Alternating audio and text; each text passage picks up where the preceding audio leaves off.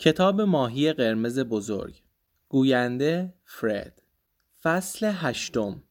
بصیرت و ارزش ها انجام کار درست برای دلیلی درست. روزی لغمان به پسرش گفت امروز به تو سه پند می دهم تا در زندگی کامروا شوی. در زندگی سعی کن یک بهترین غذای دنیا را بخوری. دو در بهترین بستر جهان بخوابی. سه در بهترین خانه ها و کاخهای جهان زندگی کنی. پسر لغمان جواب داد پدر ما خانواده فقیری هستیم. این کارهایی را که می‌گویی چطور باید انجام دهم؟ لغمان جواب داد اگر کمی دیرتر و کمتر غذا بخوری خوراکت هر چه باشد طعم بهترین غذای دنیا را خواهد داد.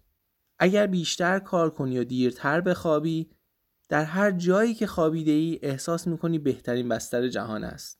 و اگر با مردم دوستی کنی در قلب آنها جای می‌گیری و آن وقت بهترین خانه های جهان مال توست. بنا به گفته مهاتما گاندی هفت گناه بزرگ ثروت بدون زحمت لذت بدون وجدان دانش بدون شخصیت تجارت بدون اخلاق علم بدون انسانیت مذهب بدون ایثار و سیاست بدون شرافت است. چگونه درباره ارزش‌هایمان قضاوت کنیم؟ ارزش وجودی ما از نظام ارزش‌های ما نشأت می‌گیرد. اما چگونه باورها و ارزش‌هایمان را محک بزنیم؟ من دو آزمون برای این کار پیشنهاد می‌کنم. اولین آزمون آزمون مادر نام دارد. هر وقت و هر جا هر کاری را با هر کسی تنها یا در جمع انجام می دهید از خود بپرسید اگر مادرم مرا در این وضع یا در حین انجام این کار می‌دید آیا از داشتن فرزندی مثل من به خودش افتخار می‌کرد یا از شرم سرش را پایین میانداخت؟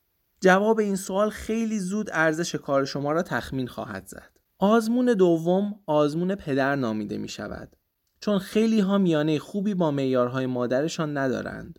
در اینجا هر وقت و هر جا هر کاری را با هر کسی تنها یا در جمع دوستان انجام می دهید از خود بپرسید اگر فرزندم الان مرا در این وضع یا حین انجام این کار می‌دید آیا از داشتن پدری مثل من خوشنود بود؟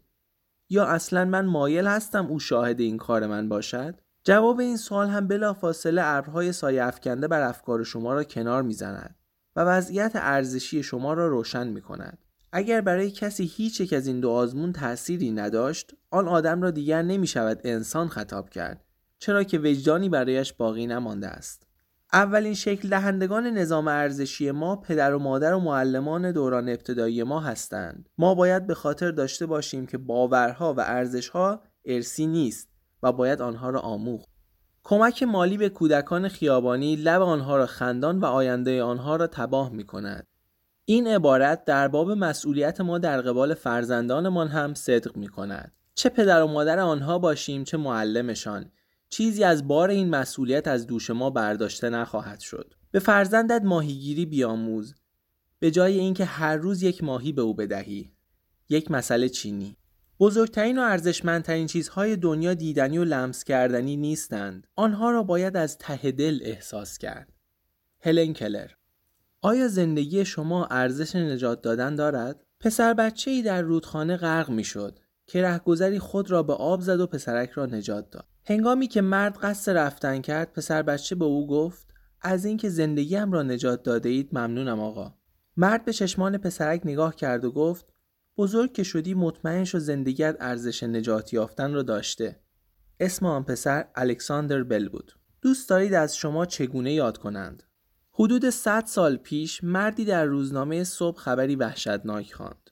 او اسم خودش را دید که به اشتباه در فهرست درگذشتگان روز قبل چاپ شده بود. اولین واکنش او نسبت به این خبر بهتاور این فکر بود که آیا من اینجا هستم یا واقعا مردم؟ کمی که حواسش را جمع کرد زیر آگهی فوت دید با حروف بزرگ نوشته شده پادشاه دینامیت و سوداگر مرگ از دنیا رفت. او از خودش پرسید واقعا مردم اینطور از من یاد می کنند؟ واقعا اگر مرده بودم چنین اسم و رسمی به جا می گذاشتم؟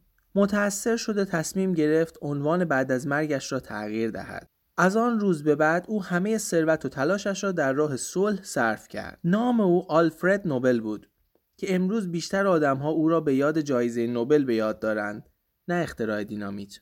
ما همچون آلفرد نوبل باید اندکی درنگ کنیم و راجع به عنوان پس از مرگمان بیاندیشیم. میراث ما چه خواهد بود؟ ما را چگونه به یاد خواهند آورد؟ با عشق و احترام یا نفرت؟ آیا فقدان ما را احساس خواهند کرد؟ چیزهای کوچک هستند که تفاوتهای بزرگ به وجود می آورند.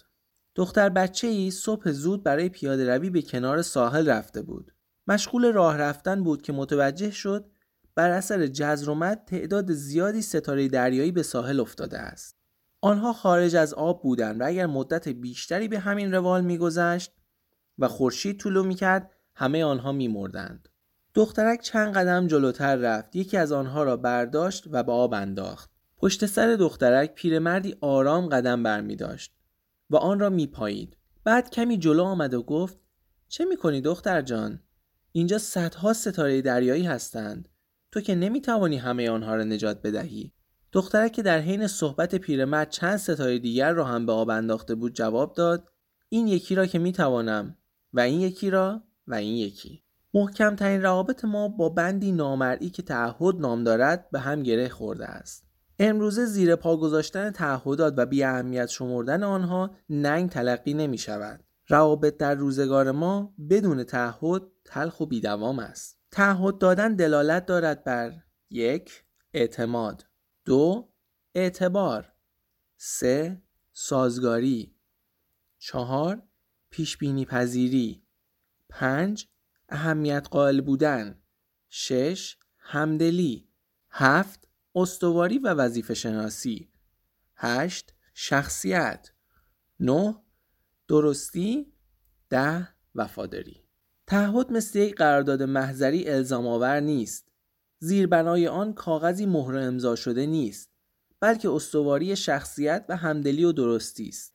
تعهد همچنان به معنای اصرار بر تنها انتخاب موجود و ممکن وقتی فرد از سر ناچاری تصمیم می‌گیرد هم نیست بلکه به معنای وفادار بودن به چیزی در عین وجود گزینه های دیگر است چه چیزی حفظ تعهد موثر را ارزشمند می سازد؟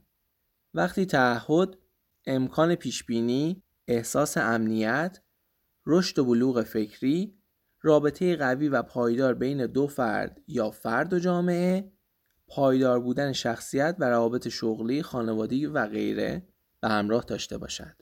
حتی گنگسترها هم برای رسیدن به خواسته هایشان به دنبال آدم های متحد می گردند. تعهد مثل جاده حرس شده وسط یک جنگل آشفته است. ما این را احساس امنیت در میان دنیای ناامن می نامیم. تعهد یعنی برای خاطر احتیاجات نفر دیگر تسلیم خواسته شخصی نشدن. به خاطر داشته باشید که نیاز بسیار قدرتمندتر از خواسته است. تعهد به رفاقت یعنی رازدار و محرم بودن.